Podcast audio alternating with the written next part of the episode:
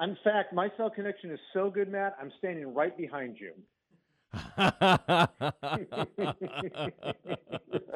oh man, I tell you, that was a. Uh, it's good you do. You're coming through loud and clear. We appreciate that. Um, I'm not moving either from this spot. So oh, just be assured of that. You just become a tree. Stay right there.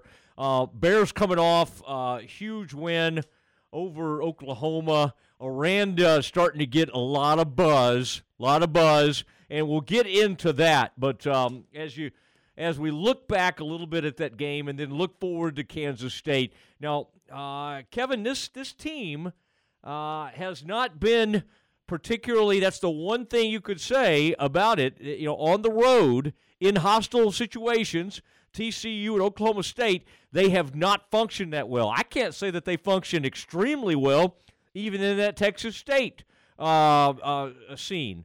So Kansas is about the only one they, they were able to do, and we now have a little more respect than, for Kansas than we did. Do you do, do you see anything or hear anything that makes you think they're a little better equipped to go in there uh, to Manhattan and get this thing done? I think the one thing that has been kind of the issue for them uh, going to Stillwater and then going to Fort Worth was I think maybe the crowd, you know, as much as it's been in their favorite McLane Stadium for all those home games, uh, it kind of worked against them, and they kind of got rattled by that a little bit. And I think that's really where it kind of threw them off. I think it was more so in uh, Stillwater than I think it was in Fort Worth. The, Fort, the game at TC was so many bizarre circumstances, with part with the freshness of Gary Patterson leaving and that team playing on complete, you know, adrenaline, if you will, for whatever reason. Know, well, for the reasons that they wanted to prove that they could play without Gary. But I think from the standpoint of Baylor, just from an execution standpoint, defensively, you know, they were okay in Stillwater. I mean, they had a couple of picks and they didn't do anything with them deep in uh, Cowboy territory. The the issue in Fort Worth is the fact they just didn't know what to do with Chandler Morris. And I think going to Manhattan, it's going to be tough. They're also getting a really hot team, maybe the second hottest team in the conference behind them. And the Wildcats, they've won four straight. They've gotten pretty good quality uh, play from Skylar Thompson. Uh, Deuce Vaughn is a dual threat in terms of rushing and receiving. I think he has nearly 1,300 all-purpose yards. So it's not going to be one of those situations where the Bears are going to walk into it thinking that they're, you know, that they that they should feel good about this. They should feel like it's going to be tough, and that they're going to have to probably take this game into the fourth quarter to try and win it. And I mean, I kind of look at this as being 50-50. They know what's at stake here, Matt, because if they lose this, they're out of the Big 12 championship game race for all practical purposes. Yeah, that's uh I, I, I think you're right. There's a ton at stake, and there's no reason to uh, underestimate this team at all. And and I don't think they will. Talking to Kevin Lonnquist, you hear him, uh, you read him on Rivals, and um, and and does just uh, such a nice job. Tell me this about the recruiting. Uh, I, I know the Texas game, and I'm sure the Oklahoma game. Baylor had a good amount of po- folks visiting. Um, did um, as you kind of monitored some of those social media accounts.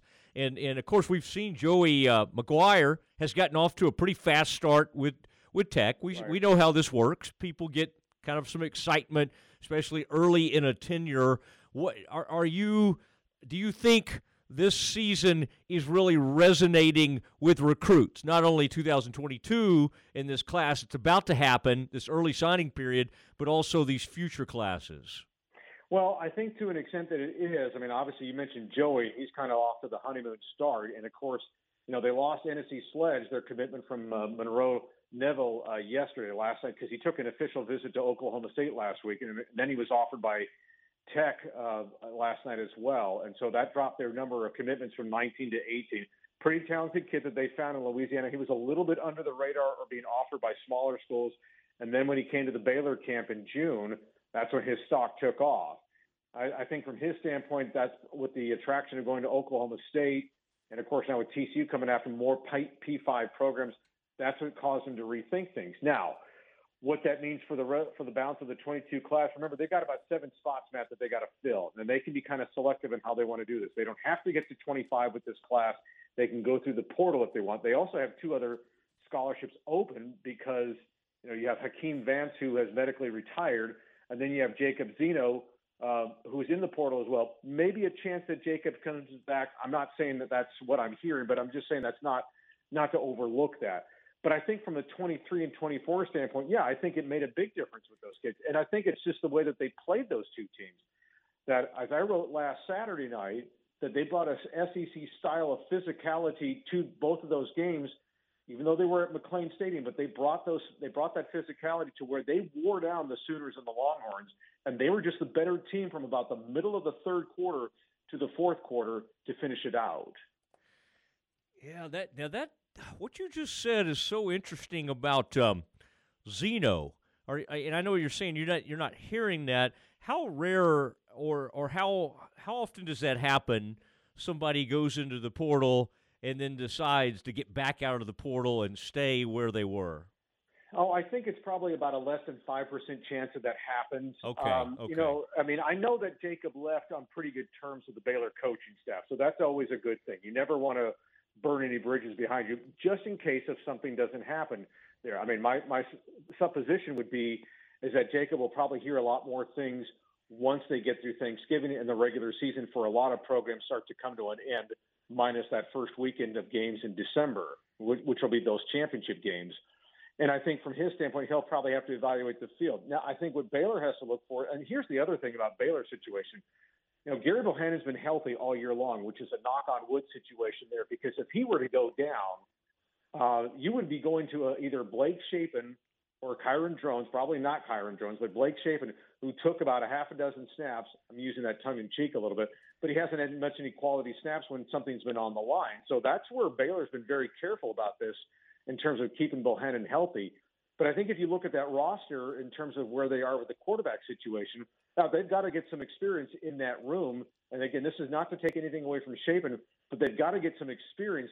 You know, for for Gerry, even even as a backup, if that's the case. And I think, for, even though they lost Zach Pyron, you know, the kid from Alabama who went to Georgia Tech, my personal opinion is that I think they've got to look at that from a, adding another quarterback next year from the portal. I think it's just too risky, in my opinion, too risky to go into the locker to go into the 22 season with Gerry, who has a bunch of experience, Blake Shapen, who has a few snaps here and there, and then that's it.